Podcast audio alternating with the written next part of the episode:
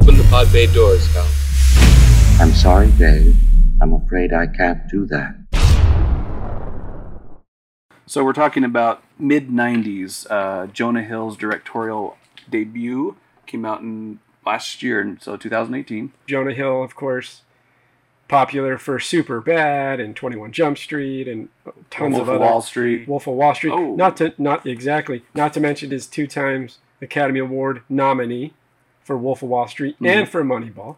and for Moneyball. So he's coming in with like the comedic sense, starting out with something like Superbad and Judd Apatow films, and then working into this like kind of serious actor, getting, you know, Academy nods. Some things that I immediately thought were interesting about the film, more than anything, like being a '90s kid, myself, like was born in 1980, so mid '90s to me was like my youth. Yeah. That was it. It, it resembled. Now I was never a skater, but it, re, it what he did well right out the gate. Like I have nothing but really applause for the film for almost all the way through. He hit the mark on everything that felt right in the in that era. And so like I didn't I I, I had friends that were skaters, but I wasn't a skater. But immediately the one thing that I resonated with at, at the very start was just uh, was, was some of the music, the music, the soundtrack throughout the whole film. So not being a heavy skater and into that too much, but being very much, very much into hip hop. The music, the scores, you had like the Pharcyde from, you know, Los Angeles. You had like Chubb Rock. You had uh, Wu Tang. Wu Tang, Gang Starr, even people that weren't in the soundtrack of the film but resembled that era yeah. like all that Cypress Hill, like all that stuff to me, it took me back to like being in my friend's room when I was 13, 14, 15 years old and just popping in CDs and listening to Ice Cube. I mean, but he had. I mean, there was even like, "Kissed by a Rose" by Seal. True. I mean, So he had this had other, a pretty good other- gamut. and then the Pixies is in it as well, you know. Uh, so to me, that that was the first thing that kind of resonated was the the music that took me into the era. Like he nailed it. He wasn't so intrusive with it that it was trying to like it just it blended in nicely. So I thought the music was great. You know it's crazy is for me, it wasn't necessarily the music that brought me into the '90s. It was the dialogue. It was part of it. Yeah, but It was the- see, but for me, a, a different perspective of the music. I wasn't really into all that music. I mean, I was aware of it, but that wasn't really my. To me, it was the dialogue. I mean, here's the one that kind of got me was like, would you rather suck your dad's dick or eat out your mom? And we because we did that shit. We, I mean, not this, but Would we, you rather? Would you rather? yeah, it's like a and, and, and it was, it, that, I mean, that's. It was weird. That little bit right there. That's what brought me back into the '90s. It's funny as hell, but, but, but that right, and I agree. Like Yeah. I, it, it's definitely that teenage humor, hmm and you're thinking like that scene itself is. It feels a little because even them in the scene, they're like, "What? Where are we talking about?" Yeah. But then they like get into it and they keep going, and that to me is like the teenager essence, which is like, you know, it's like a weird conversation. You're like, maybe we shouldn't talk about it, but you just keep just going. keep doing it. And so when when uh, when and, and his name too, the the character that play, you know, his name's fuck shit, Fuck shit, yeah. and his response to me is the funniest because then he's like, I don't know, but I'm drugging him first. And then the one kid says, You gonna rape? "You're gonna rape your parents," so it like takes it to this whole other. Oh, It turns- it. level, yeah. It actually takes something that, uh, for me, like immediately you kind of go, "That's kind of a little uncomfortable" because you're talking about like sucking dad's dick and Yeah, and then he No, no. changes it into something that's almost funny and you laugh at it. yeah, Do you know what I mean? Because yeah. he's like, you're gonna rape your parents. so I think, yeah. So that kind of stuff when you're a kid, like he, he was hitting on that little teenage essence and and using the proper dialogue. Like it didn't feel polished. It felt like a real conversation. that's what I was gonna say. The, the the actors in that he found to do this were the most natural kid. I, I- it didn't seem like they were reading lines to me. So here's here's the There's the direction. Yeah, which is fantastic because Yeah. what he and I was and I was looking at this and looking into some of the, the how he how he did it, and he was interested in in finding uh, real skaters Mm. and not interested in finding actors. So he Makes said he of held a couple auditions with real actors, and it just wasn't bringing the tone. Like it didn't bring the style because they didn't act like skaters. because they didn't have that, Yeah. whatever that is, inside. So he went out and found skaters. And this Na-kel Smith, the, the black kid with the dreads, Mhm. that uh, who plays Oh, Ray, fantastic. Yeah. is he and he's one of the best skaters in the world like just by nature like that's what his job like he he does a plethora of things like a skater apparently he's a rapper and a hip-hop artist he does all this stuff very like multi-faceted renaissance type kid but he went out and found him and and then Sunny Suljic, which is the kid that plays Sunburn, the kid that Oh, I plays think it's Stevie. hilarious that it's real sunny Yeah. sunburn. Yeah, exactly. He's also a real skater, and so is uh, his name's Olan Prenatt. He's the kid that plays um, fuck shit. Fuck shit. They're all real skaters, so that worked to his advantage. That was that was a great. I thought, like you were saying, that's a great. Hmm. I feel like that's ballsy too. It's been a lot. It is risky. I feel like It that's ballsy. It- but like if you look at film history, like that's borrowing. Like there's something there. If you look at old Italian neo-realist films, Mhm. like from the 40s, right? Bicycle Thief, Mhm. Roberto, you know, all these different people. They pulled the Italian neo-realist films would pull in uh, non-traditional actors or non-actors, Mm. however you want to call it, uh, people that were going through things but weren't pr- for professional actors by trade, and it brought something different to the film. Hmm. And so, I think he did the same thing, like going out and taking the chance on working with people who weren't actors but could carry that, you know, Well, it's not just finding. weight. Yeah, it, it's it's So- finding people that are going to carry your film from first frame to end frame. It's not. I mean, because you'll you'll find a, a few films that'll grab a few people aren't actors just for like bit parts. Part role. You know, just little parts or a, a, a bit of a character, but like lead roles. Is lead roles is, is is pretty pretty unheard of. But they did it. They did it. they killed it. I thought I thought uh, uh, Ray. I thought you know that his character was fantastic. Like I thought his character was it felt real. It felt authentic. Like Mhm. I said, they weren't trying to overput. They weren't pushing it. It never felt like it was, you know, them acting. It just felt very authentic, like very visceral. What was the other? Is that the older brother? Ian. Ian's the older Ian's brother. the older brother. You know, I props to him too. Man, I fucking hated him from frame one. Yeah, Yeah. you hate him. I mean, Jesus Christ. But then you, it, I hated him. But then you're just like you, you love to hate him because you see what he's kind of going through, yeah. and and that's I I, it, I'm just so impressed of how he gets these serious undertones, and able to handle all this serious stuff that kids go through hmm at, at almost a comedic level where they're with your buddies. Yeah, it, it's somehow cathartic that I'm going through this shit in my life, but it's okay because I got this pair of buddies that I can go, you know, rely on. And I think that's a universal connection with anybody who watches. You don't have to be a skater. You just, if you grew up trying to fit in with any kind of social circle, uh, uh, especially nowadays, of people trying to fit in, you know, uh, online or whatever social circle they, they try and enter, um, I, I think they would enjoy watching this. yeah, for sure. That that dynamic of the of the friends is pretty pretty impressive. How he's able to build the dynamic between them. Yeah. I thought I thought yeah. I mean that, but th- there's a lot of there's a lot of undercurrent to the whole film in general. Stuff that it took a it took a watch or two for me to start to see how he was able to paint in these undertones of some pretty dark shit. hmm and it and, then and when I first viewed it, I didn't.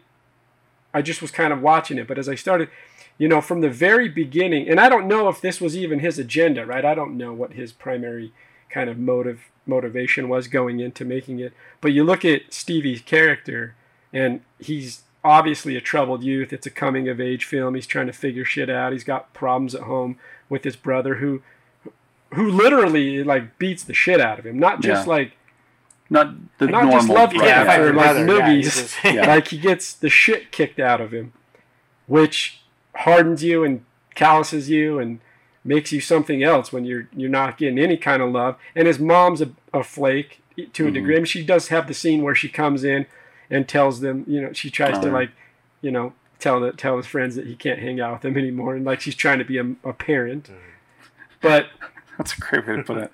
Trying to be a parent. yeah, but she's not really good at it, right? No.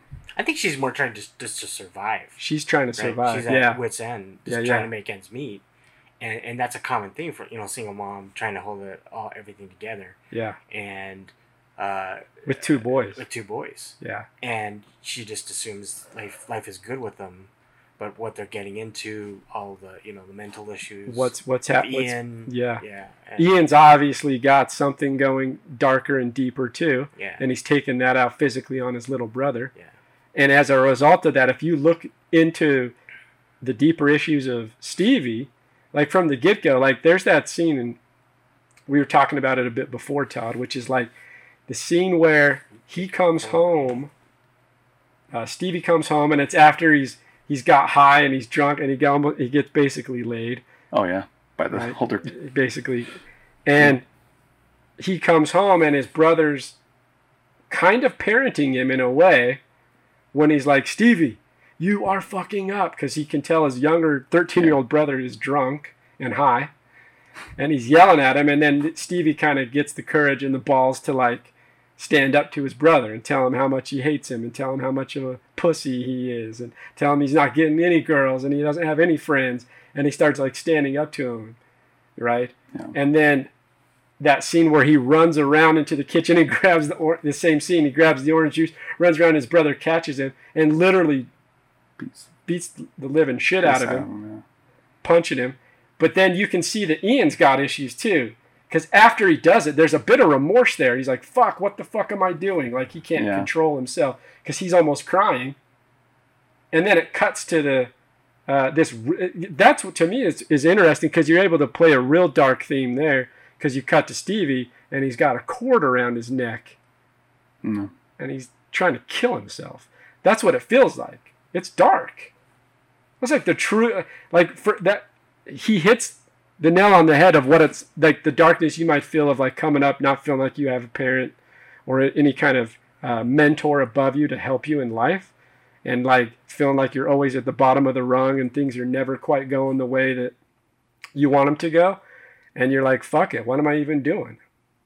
Like he hits that dark note and then within a few scenes he can flip it back around like you were saying todd and you're kind of laughing again and you're forgetting about that little that lull and that darkness that happens when he's got the controller uh, The uh, N64 cord. Yeah. yeah just around his neck so he's hitting these dark undertones and then flipping it around with this light-hearted camaraderie that you get with all the friends Yeah. which, Which is, was which is growing up to in the 90s.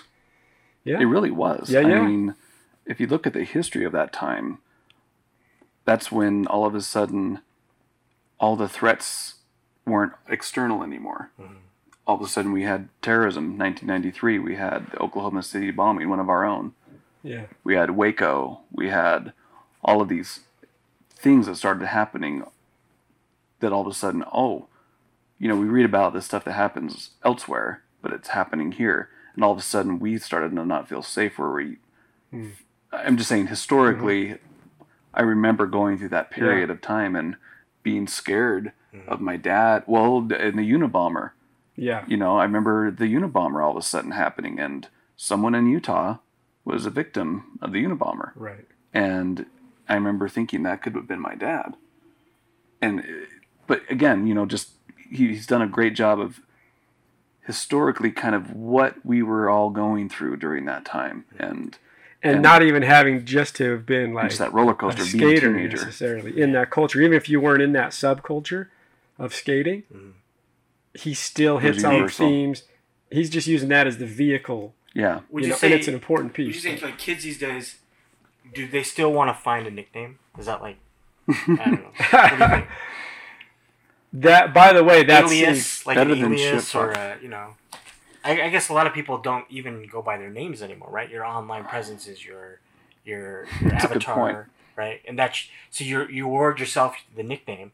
Where in the '90s you had to earn it, right? Yeah. it was more It was, socially acceptable. It's like, dude, he gave me a nickname. That's Yeah. like a cool thing. And now it's just like, oh, I'm gonna choose my avatar. I'm gonna choose my nickname. You know, this is my skin. Right. This is my hand. This is my hand. Right. Yeah. It's my handle. Yeah. Mhm. You But have- that but that scene's hilarious, by the Oh. way, Oh, yeah. Some- which is because they're talking about a serious topic, Mm. which is is you know like questions that people might have, and it, and it deals in some ways with with race and ethnicity. Of And- black people getting a sunburn. Yeah. So I think he brings it, and then but Stevie's response, which is great. oh. So like it's like what are black people? Yeah. Like he's black just saying we're all just people, and, and everyone was they, they- they see the deepness of it, and they're like oh, and they love it, and they then they they call him sunburn based on this conversation that they had. That if that, that's like natural too, like when you're around buddies and you're around friends, and all of a sudden like someone says something or does something, and before you know it, someone's got that You nickname. got, you've been dubbed. something, It's yeah. it's there, yeah. So And it's thought that- irrevocable. yeah, it's it, now it is permanent. The uh, subtle acting, because I think just to, to highlight a little bit of that again, um, you know, that to me, if, if you're looking to, if you are looking to be an actor, like those that are interested in acting, there's certain scenes in this in this movie that you can learn from these kids who are non-traditional actors on how to act, because their subtlety. And there's a specific scene that I'm talking about which is when uh, right after his mom comes and he's pissed at his mom, right? And his mom, and he's out in the back of the skate shop and he's throwing his board Yeah. and he's mad and he's like, this was the night before he got drunk, he got high, he, he got laid, like, well, semi laid, however you want to describe it. But for him, for a 13 year old, that's, that was that was, that that was was, laid. he got yeah. laid. I And never so- got that laid when I was thirteen. that way. Yeah. that was uh, but then he's out he and he's frustrated and and and then the dark scene where he's got the cord around his neck and his brothers beat the shit out of him. And then he's in the back and he's at the end of his rope. He like feels like hey this is it. And then ray comes out and the subtle and i'm getting to the acting because it's it, real simple by the way like the blocking the setup the camera like it's like one shot Two kids. two kids sitting against a wall, and the acting of um, uh, of Ray in that the character Ray in that scene is so good. It's so subtle. It's not like in your face. It's not hard. And he's just talking about. He brings. Up, he sees that Stevie's, you know, he's down and he's like really feeling like shit.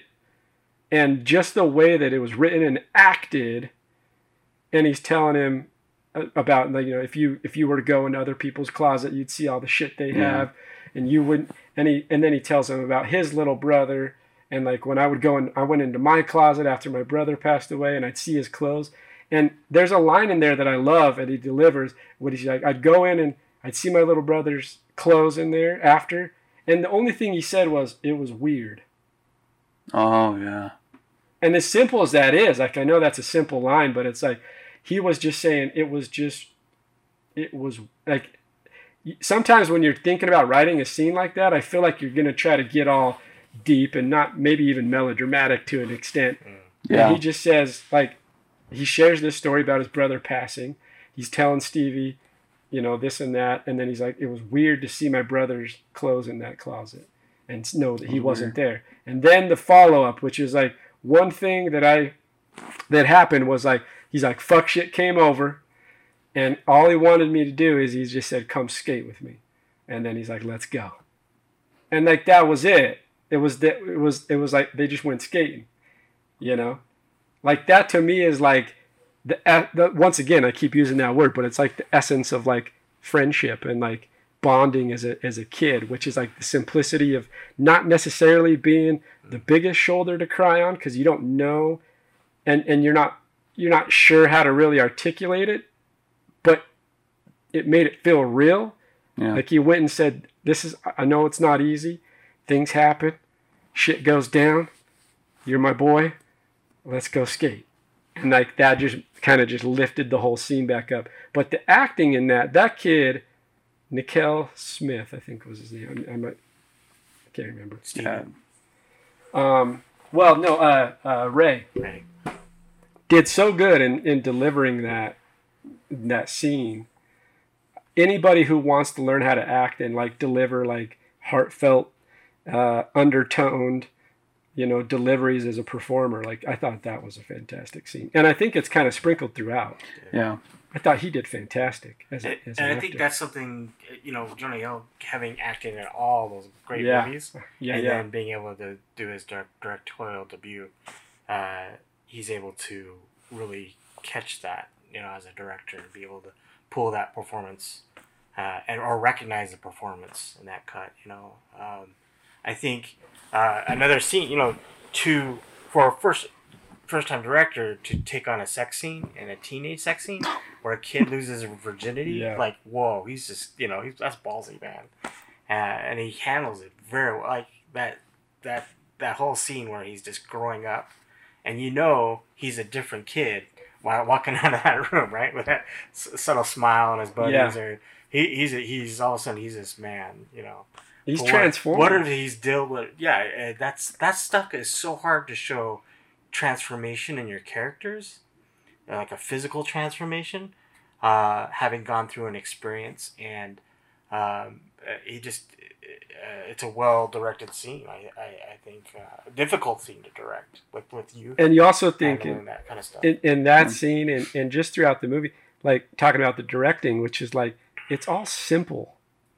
The blocking, the positioning, how they shoot it, it's very natural. in yeah. terms of like it's not there's not nothing staged. You don't ever feel anything staged. not really. It just feels like it's you're just kind of a fly on the wall.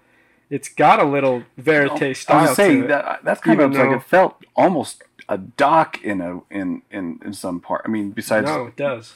you know, for sure. it almost Yeah, and I mean that's a, a tribute to the actors also that you feel like you're just watching a real person go through that real time. it's easy as a first time. I'm not an actor, but I've worked with actors, and it's like it's easy for actors to get in front of a camera and then take it up Yeah, and not be natural. It's harder to scale it back and be natural, yeah. Exactly. especially if they're So, stage actors. so you're right. That is a, it is a tribute to like their performances.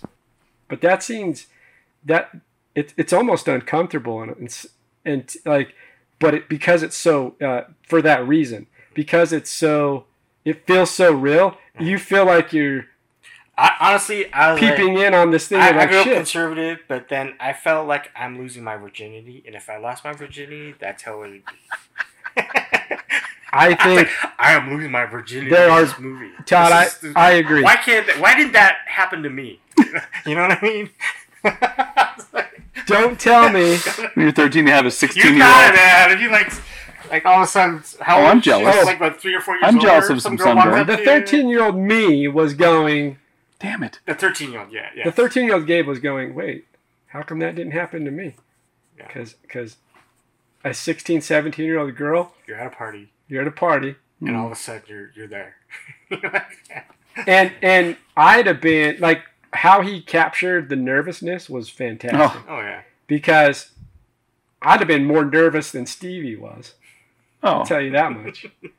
Do you know what I mean? oh yeah. Like, I wouldn't have lasted I mean, 12 Stevie, seconds. if- Stevie's a little bit of a of a player. you know what I mean? Yes, you just got my O face. Is that a problem? no, it's Okay. Brad's getting O face already. Um, It's been a long day. he's a little bit of a player because he'd have, he'd have, yeah. He's like I don't kiss and tell. he. No, he's- uh, but I mean, once he's in the room, he even says he's nervous. But like, yeah, I'd have been way more nervous than him. He's he's he's he's he's a callous kid. He's been through some shit, so he can Yeah. handle it. But that scene is is just it's just done really well because it almost feels once again like, and I'm, it, it just felt like am I I'm like a am I a third wheel here, like what? Because you're it like, was so should I be in here? yeah exactly because it felt so real, you know. And That's that's a was. tribute to like the way they shot it and put it together. So I thought that was that was great. That's hard to hit, and he did it. So Do you feel like some of the intimacy? Because that's the other thing. And overall, I felt it was a very intimate film. hundred percent. Yeah. Do you think intimate. the four three helped with that Yeah. intimacy? Because I feel like it did. I felt like box like the kind of. I felt like. It- it- Interesting, yeah. you no, know- I didn't think about it that way, but I see what you're saying. I, I think that's probably one of the reasons I felt like a fly in the wall, and because he felt kind of We- confined in a way. We're, we're so used to in. this Yeah, it huge. brings you in. we canvas. have gone full circle on that because it was like how you know uh, um, how wide aperture you can get and now you look at instagram and how Mhm. things are framed now and we want that intimacy again I mean, we just shot uh, for advertising piece for Stella Artois. Artois. We shot it four four, and we're shoot. I mean, so we're playing with frames Mm. again, which is a lot of fun. But I really feel like, like I was saying before, I feel like that was a. I mean, yes, he. It was the '90s; everything was shot that way. But I really felt a lot of the intimacy was No, because of that's that a good screen. point. Yeah, I think that's a great point. I didn't think of it that way initially because I thought about it more about just being the era, Yeah, which is like that's what you would have seen potentially, particularly in a in a skate type Mhm. movie. It'd have been four three, right. you know. But but I think you're right. I think it closes down the framing, and as a result, it kind of increases some of the the intimacy or the feeling of like, you know, you're there. Almost en- encroaching in some scenes. like I feel like That's the word. Is Yeah. like uh, that's what I mean about the, with him and Yeah. her. Uh, with Estee was her name. Like I remembered her name because I was thinking I was Stevie. I was wishing it was when I was thirteen. thirteen. Um, Because was she supposed to be like sixteen or seventeen? yeah Oh, amazing. yeah, so that's a good, Anyway. and, and so they shot, but but they shot four by three, Mm-hmm. one point three three by one, 16 millimeter, and that's um, ballsy you know Yeah, it, it, to pitch that I, I think just to, to say hey, i want to sh- go backwards and shoot a fourth yeah. movie you? I mean, because I, I I would feel like a lot of them would say, "Well, just shoot it, and then we can crop it later." hundred percent because everyone go it's I, you can't but you can't no matter what like and i've had discussions about this with my friends and one of my friends who's a who's a really really talented photographer right and uh, he has he's very much film centric so he he, he hate not that he hates digital but he's very much like there's something you can't replicate digitally when you 100%. versus film Tarantino. well, a lot of uh, Yeah. you know a lot of directors like Nolan and Tarantino, like there's certain directors who Spielberg, they don't shoot on anything but film. Mhm. There's a reason, and it's not a it's not a thing of like elitism in in filmmaking, but it's a real thing because you can't no matter how good the camera, and and it, there's something different that it captures with the chemical process of film, and so. But to sell that you know if you're looking and i was i was doing some research to sell that right? Because the the thing is like if you're going to go make a film and this is his directorial debut you still have to find financiers you still have to find the investors the producers the people to help you put it together. And to sell that is hard because, because- you know executives, they would insist 100% they're not going to look shoot at it normal, and then we'll see. not only that, I think the bigger thing is, hey, uh, because you you can shoot the the um, the the Super 16, and it doesn't have to be four by three. Correct. His his thing is like I got to do four by three. I think that's the bigger convincing to do is like I want it to be four by three, and they're like, what? Yeah.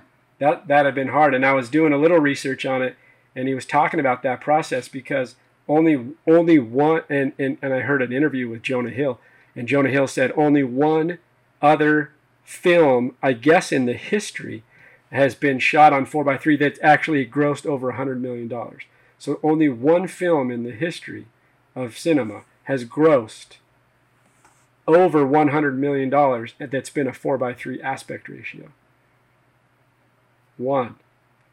So for you to go Be, be, before his. before, hi- well, his hasn't grossed a 100 million. yet. Right, but I hope it does because it's that good. I doubt that it will.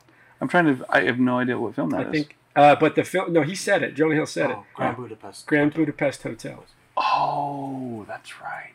So he put a presentation together and took it to Scott Rudin, who's the producer, and A24, who's the A24. distributor, and did this presentation with mainly using images from Grand Budapest Hotel mixed with some text because he didn't have other images to go through. So he was just alternating between a couple images of Grand Budapest, text, and then Grand, Budap- Grand Buda- Budapest again because there was nothing else to reference. Mm. Because the convincing is still like, I have to shoot it this way in order for the style and the feel of what I'm trying to do, and trying to convince the money people to do it, and they did it as a, a tribute to Scott Rudin, who's the producer, to go if that's what it's going to take, then we'll still we'll go that route. Because that movie for me doesn't uh, portray the same way if it's 16 by 9 Yeah. shot digitally. You know what I mean? Or if it's or whatever to whatever they decide to shoot at whatever aspect ratio.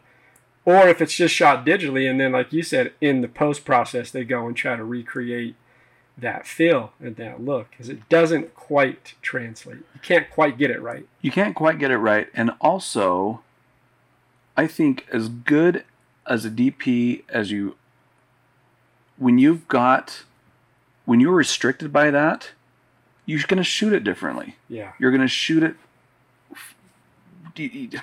And I I've just it seen it happen. great. oh, that was great and i thought I, I thought all the lighting was very natural nothing crazy it was the mood was correct at the right places and the right times it wasn't didn't have that overproduced where they're putting every single pixel exactly where Yeah. it needs to be yeah it was just But- Going back to that cinema verite, Yeah. that documentary Yeah, almost that's style, style. But they had they had the, the style like the the '90s skateboard movies and videos that Yeah. come out on VHS yeah. that people would buy And- learn yeah. the tricks. But it was just you had the fisheye lens. Yeah. You, know, you had the skateboard and skateboard tracking shots of them just riding through the city Yeah.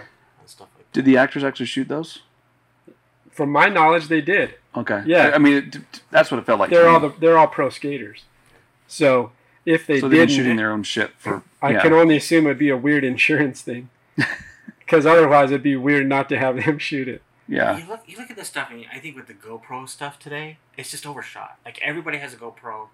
You put it on your mountain bike, you put it on your surfboard, Yeah. and you get that shot. And I've seen it over and over again. And, and it, it hands down, it's like smooth now. But there's just something that something to feel where you take a, an athlete or just somebody like skateboard and you just hand them a camera and it's shaky and and they're just trying to figure it out themselves. There's just there's more realis- realism to Yeah. it, you know. And I think we lose it. it it's just give and take because you have this cool technology. I mean, you have the drones that can follow you now. You wear the bracelet and it'll track you, and you these beautiful shots. But is, is that really what you really want to feel, or do you want that feeling like you're you're right there, you know, and, and you're going through the same motions as whatever. Well, in an interview, Jonah Hill said, going forward, if, if he has a choice, unless the story calls for it, he never wants to shoot digital. You know, now Once now he may feel of the because film there's some now he's coming from the class of Scorsese and like guys that I mean he's learning from those guys. You got to remember like he's coming on set as an actor and he's under the tutelage of like Judd Apatow, Martin Scorsese, like all those guys, and they all shoot film, you know. But he said he didn't want it. He said he wouldn't unless the story called for it. He would shoot on film always. So, and I think it pays off for him. It definitely pays off for him in this film, right? So tell me your favorite your favorite scene, T. Favorite scene favorite scene or scene that kind of doesn't have, you know you I use the word favorite, but the scene that you go okay Okay. that that stood out. Uh, for me, it, it the this, for him is that turning point, and it's real subtle. But if you're a skater and the first time you learn how to ollie and you you, you bust out that first trick after you've been practicing over Yeah. and over, I mean, kind of he I mean, he almost dies trying to, to ollie, and then finally he gets an ollie down where you can just jump and you, you kick up your skateboard. And after he tells his mom on Blockbuster He's night that so he doesn't want to Yeah, watch a movie, I want to skate. I loved that. Well, see, I love that you, you, you told me he's he's a skater. I mean, him going and just purposely fucking up every Yeah. single time. That I love that. Anyway, sorry. Can, That scene, and then the scene where, as a 13 year old, you, a- and this is true nowadays too, you just want to fit in. Yeah, And I think you'll go to extremes. You'll do anything. Mhm. You find that circle of friends, and you you'll do anything. Yes. It's not peer pressure. It's just I want to show, I want to be a part of this group. And for him, it's jumping off the school roof, which is just so ballsy. I was like, I, I mean, it, you, he really could have died. Like just right there, they, they could have ended the film. Right And there. in that scene, they all sit around after he falls, and they're all, "Oh, he's dead! He's dead!" you know, which is what you would do as a. T- you'd be like, oh, he's dead. Yeah. you just yell it out. Yeah. You know? He's dead. But you're rooting for him at that point because you, you, you, he, he, he wins. Like the scene plays plays out, and he earns their respect Yeah. by doing that. And it, it took that to get there. I loved that shot too, which is like uh, after Ray tells him, "I'm gonna go, I'm gonna go hit this gap," and he and they're like, "Okay," and then it cuts, and it cuts to uh, the the jib shot, and it's like, and you hear that song. And the song's going to the to the rays of the, the camera to the roof of the elementary school. I loved that, and then it and then it, it kind of it slides and pans over to the to them, and they start they start jumping. That moment too, it, it was so well done because you have the two bigger kids that clear the gap, and then the younger kid that's just a little older than Stevie stops because he's nervous, which is all of us. We've all been in that position where Yeah. you're trying to prove something, and then you just can't go through with it. It reminds me of riding my BMX bike down in the in the goalies, in the clay goalies by my house, and like we hit. You'd have some of my friends would hit those jumps, and then I had to start to like figure out how to hit them too. And I pulled a Stevie, right? You go, You pull the CD. Yeah. Mind you, this is this is pre YouTube, right? This is pre uh, parkour, yeah, one Pre up. all of that. You know, you try and pull the biggest stunt and videotape it. yeah. And these are just kids. Were- I can't remember were they they were were they taping? I I mean I the cool what the cool part about the story and the characters is that fourth grade, the white kid, Yeah. he's always out there filming, you know, That's what they did. because he's Yeah. like I want to make movies. yeah. Which I wonder how much is that. I know it's it's not really an autobiographical film. I, I'm sure that Jonah Hill skated as a kid and did that because everyone at least tried it to an extent. I'm sure he did all that. Plus, he's from L.A. So, like, it, by the way, having like it, it had the L.A. vibe to it, Oh, even yeah. without having to be on the nose about it. Mm-hmm. It just it felt that way. And having lived in L.A., like it felt like that. I thought it did. But I think everybody's tried skating.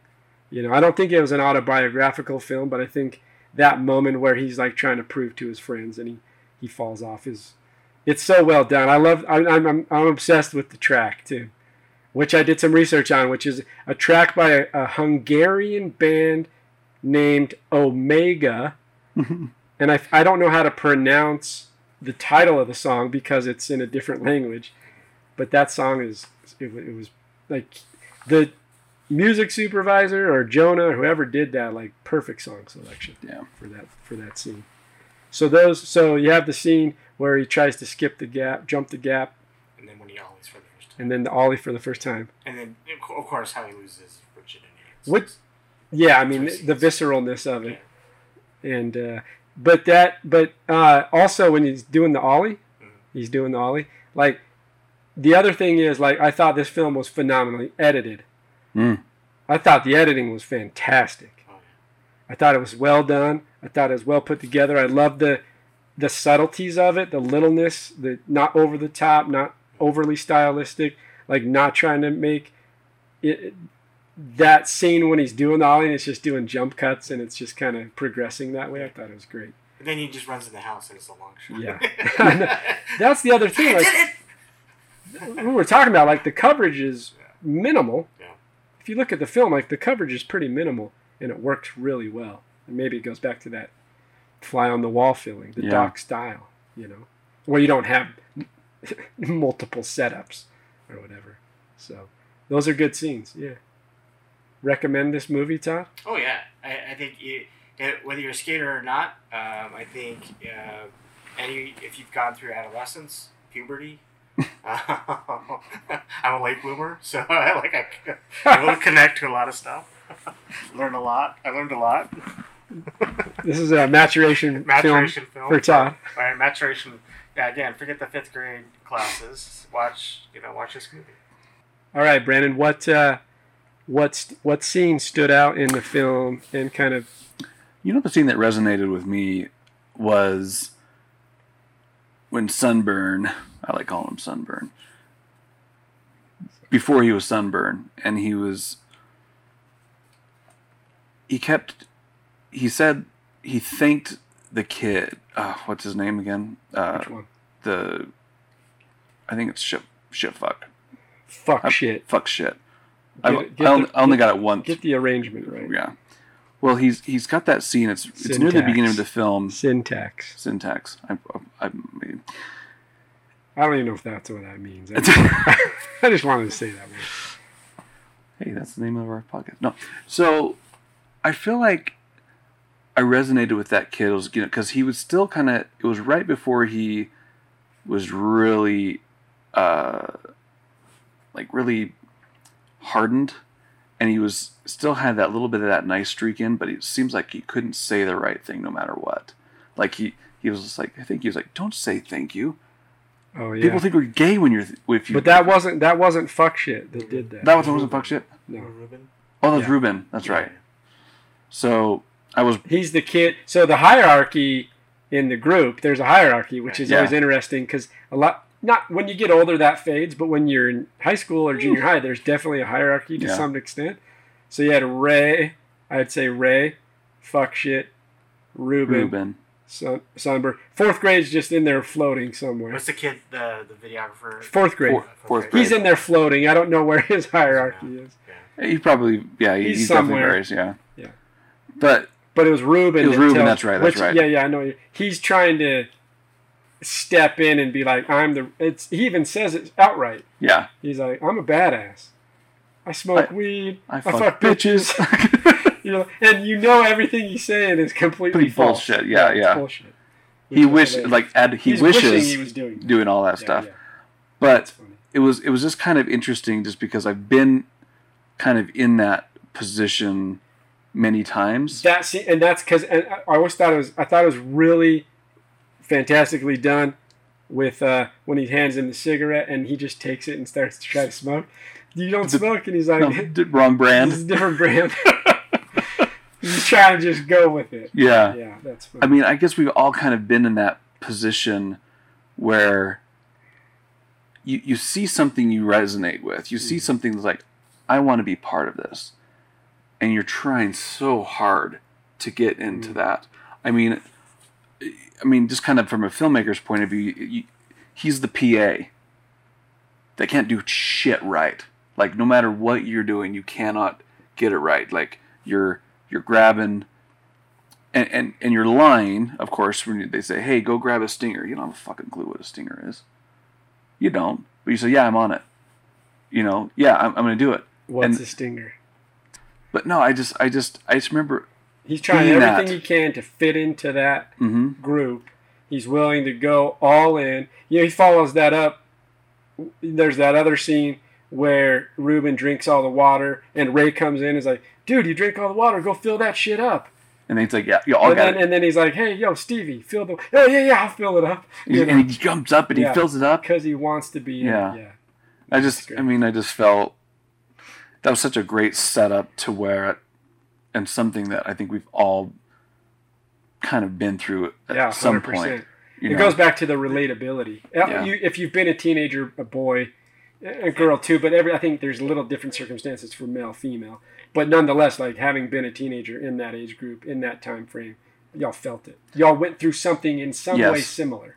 and then that satisfaction of finally feeling that click like okay i don't have to prove myself anymore i'm in Because he proved himself once he fell off the but roof. everybody fell off the roof And Jonah, uh, Jonah Hill does a great job in storytelling with a counterpoint, like an opposite yeah uh, view with with Ian the brother, because he's the Mhm. ultimate view of this facade of a teenager who has to own every pair of shoes and the chains and the music, and it's perfect, right? His room, his room is perfect. His life is shit, and that's a great uh, uh, contrast to Stevie because Stevie, he's trying so hard, but somehow Stevie just naturally is the bomb, right? He's just he doesn't realize it, but he's just this lovable kid that's just Mhm. gonna make it because he's he's trying. And then you have Ian, who has the money, he's got everything, and he's got nothing. I mean, he's got no friends. He, you know, he's he's got a lot of mental issues that he's dealing with, and I think those worlds collide when he gets in almost you know a little snafu scuffle with uh, fuck shit, and fuck shit calls him out, right? Yeah Like, come on, go ahead, let's go. and he can't do it. He's a he's this tough brother who can beat up his little brother, Mm-hmm. but when when it comes, you know, when push comes to shove, he's just this is just like a cowering coward. when he's confronted by someone that actually is, is able in that world, yeah, in that tough world, who who's living that that thug life, you know, that that like I'm into drugs, I'm into whatever you name it. That's my life. I choose. I don't give a fuck. Yeah. Shit. Yeah, and Ray, and and and, and the, the, another contrast is his friend Ray is like, I don't do any of that shit. I'm gonna meet. I'm having meetings. I want to get sponsored. Yeah. I'm gonna work my ass off, and that's how I'm gonna make it in this world. Mhm. And you have all these, you know, parallels that that he's contrasting here. Uh, and again, there's there's nothing pretentious about any of those characters, but you put them all in the same room in, in the same film, and uh, uh, you're really able to draw the other side really well, and you, you see that. It's ide- yeah, the, like you said, the contrast, which is like identifiable amongst, you know, this is this person, this is this person, and nobody seems the same. That's that's great. That's it, And I- the, I- the, that yeah. underlying spine or theme is that at the end of the day, as a teenager, you you we're, we lie about it. Like you do everything. You're, you're so insecure. You, you just want to be. You put your best foot forward, and we do that. Like on Facebook, Instagram, right? Like I, how do all these people go on these vacations? You know, these cars. Are their kids that perfect? You know, we play these lives Mhm. that and and Jordan Hines is like, okay, put a camera in your house for three days and see what shit goes down, right? People trying to kill themselves, getting Mhm. drunk, doing drugs, losing their virginity. That's real. yeah, and he kills it with that. Does a great job. And just he just does a good job of just setting up each of those characters at the beginning of the film and just i mean i just one of the i mean there was setting up ian That When- shot you talked about. You well, yeah liked it, i love that first shot just like the very first thing the just kid's comes getting- barely bam also just- love the hang time of it because it, it's one shot. The camera set up in the back of the hallway. It sits for a good 20 seconds Mhm. before any action actually takes place. So you're getting a little bit of anxiousness going. like what's gonna happen And when he comes bolting out and runs into the wall, and, and then his brother just starts beating the shit out of him. Now the action's definitely started. hmm You know, that's a great. That's a great uh, opening. But see, I, I always, I agree with that. But I mean, I thought I understood Ian when Sunburn gives him that CD and he mm-hmm. puts the trash on top of the CD case. Yeah. No. That I thought that was a brilliant. Just I loved that. I mean, I hated. I was, I was like, oh, you motherfucker. But just setting up their relationship on a different level than because every yeah up to that point yeah big brothers beat up little kids their little their their younger siblings but that was a direct fuck you like Yeah, you don't know what you're talking about But it also what it then does is sets up a dy- it sets up the dynamic Mm-hmm. between the brother older and younger brother.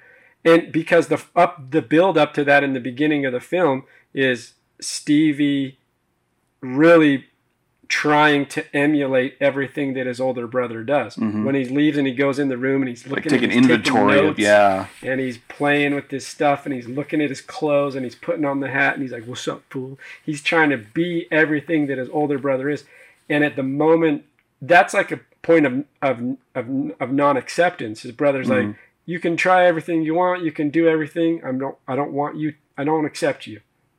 But it's a literal, but it's a physical action, and he's like, "I don't accept you." And as a result of that, it leads him into like he's searching in his own way for other things and other people because he's not getting it from his brother. or no or defense from the mother in that scene i mean she she's She's She- oblivious. she's to, oblivious to the relationship between her sons. she is and she all she's thinking about at that point is her lost er- early youth because all she says hey you know you could be best breastfeeding on that Or she's not even listening because she's talking She's- about this guy yeah. that she's dating and has kind of feelings for. Mm-hmm. And she's like, I got to remind. She's talking about her life. And she's not in any way interested in what her boys' life are. And you see it in Ian even more in that in that scene, which is like he's like orange juice. He's like trying to get Yeah. the waiters. He's like not listening because he's like, I'm here. It's my birthday, and you're talking about yourself. And then you're asking me questions about can you imagine if? So it's a real, yeah, that's another scene that really shows like the contrast, like you were saying, T, with contrast, which is like the contrast between characters. But mm-hmm. this this is the mom in this case with the two sons.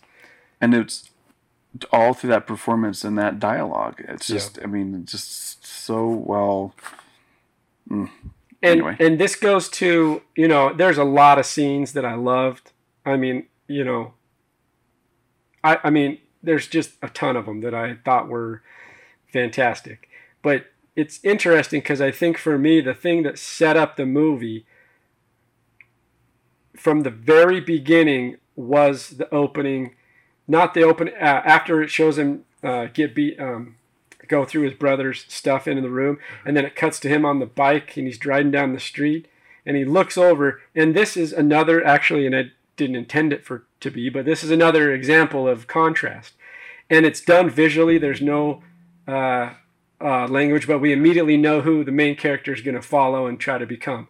And it shows a shot across the street of two kids with squirt guns at Oh, the the, same soakers, age as yeah. Stevie, and they're playing with squirt guns. And he looks at them, and he sees what they're doing, and then it cuts to him looking at fuck shit and Ray and Ruben and all those guys in front of a store, telling the owner to go. The, the Desert Storm guy? Yeah, telling him whatever. And it cuts back to Stevie, and you see this grin on his face. Yeah. And he didn't get that with the two kids that were his age playing the squirt gun. So that contrast of no words, no real nothing, but immediately the setup of the film is this is the lane, this is the road, this is where I'm going. And that's like simple storytelling and you know when you think about where to kind of navigate a character, but I thought it was so beautifully done. And it was so it's once again it's subtle. If you're not thinking about that, then you're not recognizing that's what he's doing. Because the scene could have just as easily been him Just coming them up on those and kids seeing and seeing them. It's like, hey, that's great. But that contrast. show the contrast with the kids with the squirt super guns. soakers. Yeah, so I love super soakers. super that's soakers. right. Mid nineties. Mid 90s, baby. So I thought, I mean, there's a lot of other scenes that we could go into, but that one in particular to me also really stood out because it kind of led the protagonist throughout the whole film. I was Um, Desert Storm. I'll kick all your asses. Um, so this, I wanted to. Uh, so this movie it premiered at the 2018 Toronto Film Festival. Um, Metacritic Metacritic has it at 66. Rotten Tomatoes has it at 81 percent. Audience score is 79 percent on Rotten Tomatoes. Should be That's higher. unusual. Should be higher. About 20 I- should be a lot higher. Yeah. I, one thing I think in, when- from, from the critics, I, and, and this is a ballsy thing, but uh, the ending. And I myself, at first, I hated the ending, but Yeah. it's a good thing because I wanted more. It, it for me. I'm It was abrupt. I, I was abrupt, right? And I'm like, oh man, I just want to keep watching these kids get into trouble and do do stuff. But it, it- for for them, it's, it's he was able to tie up everything. He made amends with his brother. The mom comes to a realization that these kids love him and they're his bros and part of his circle, a new part of his life, and they don't want to hurt him. They've I got mean, his I mean, back. they're yeah. into they're into shit that she disapproves of, but ultimately she sees that it, it they're good for him. They spent the night, you know, no, no kids don't do that. They spent the night. They were worried about him. They all got in trouble, and they're glad he's safe. Um, and then they go on their next adventure. And, and I want to see that next adventure, so I'm like, why did it end? But that to me, yeah, because I felt the same way the first time I watched it. I Uh-huh. thought, oh, it's over. yeah, Now I love the way he did it, where he incorporated fourth grade skate video. yeah. Yeah. With, sm- Oh, yeah. Was it was it uh, Small Baby Productions? What was the name? It anyway, was it was something funny. like that, yeah. And so I like how he incorporated the the the skate video Mm-hmm. at the end. And but it did feel abrupt, and I agree with you. I think I think it could have been ranked a lot higher in terms if you're looking at these rankings. Now I don't care about them too much, but I am interested to kind of see what the overall consensus was because I think they should have been way higher. It should have been way higher than it's rated. And I get what you're saying initially with the abruptness of the ending, but what was kind of interesting, like the way that he set it up, the way he did, was that it. oh, And we'll go back to documentaries because a lot of times, what do they do at the end of a documentary? Maybe a sports documentary or some kind of. They have little pictures with subtitles that kind of define the next step in that person's life. Yeah. Right. So and so What- went on to do blah blah blah. Yeah. them, yeah. It got that was painted in my head. So I thought, oh, Ray, professional skateboarder. Like I'm thinking, so and then I'm thinking, fuck shit, ended up doing this and that or whatever, and then I'm thinking Stevie went on and what you know.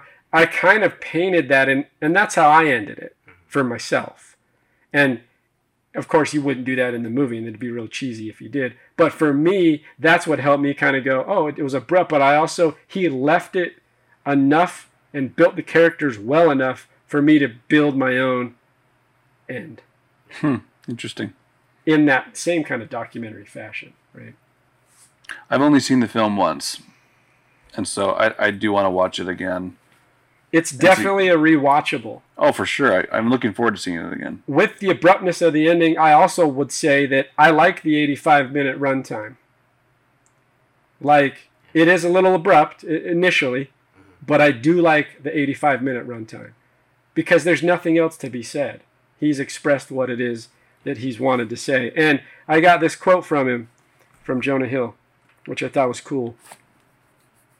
Um, once again, oh, and then IMDb, the rating on IMDb was 7.4. So that's pretty good, actually. But it should be in the nines. It literally should be. Um, He got a lot of praise for it, though. Yeah, there was a lot. There's a lot of critical success overall, generally speaking. But I think that it didn't commercially do We- all yeah, that we great. Equating it monetary. Yeah. what And we go back to box like the pitch of like ranking in 100 million, like Grand Budapest did at a 4.3 ratio or 4 4.3 ratio aspect ratio. You know, I He don't, had to have made back his budget, though. I would hope so. me The thing that I saw was between seven and 10 million. That was the revenue it brought in. The box office was between seven and 10. Depends on where you check your source.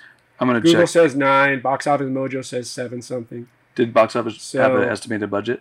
It didn't. So I'd be curious what his budget was. I don't know. I I I don't know what the budget was, but It's ultimately not important, but not really when it comes to just pure cinematic greatness. Back to di- directorial debut. What a like home run for your first.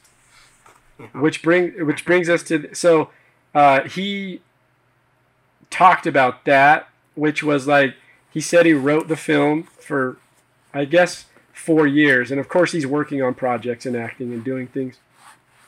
But he said this was something so personal and so like uh, close to me that I, what was great about that time that i was writing it was that i could go home and like it was a release because i could just like let go of everything else and just focus on this thing that I was trying to build.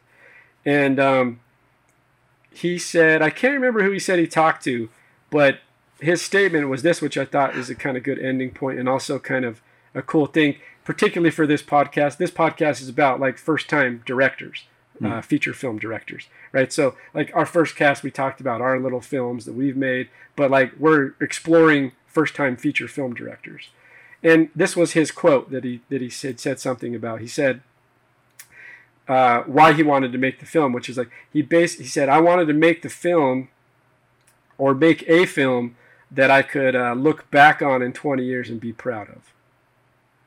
Hmm. So something that felt real and, and felt like it was part of me and not just have made something for the sake of maybe making something, but actually like make something that was very personal and real to him that he could look back and go, I'm I, I'm glad I did that.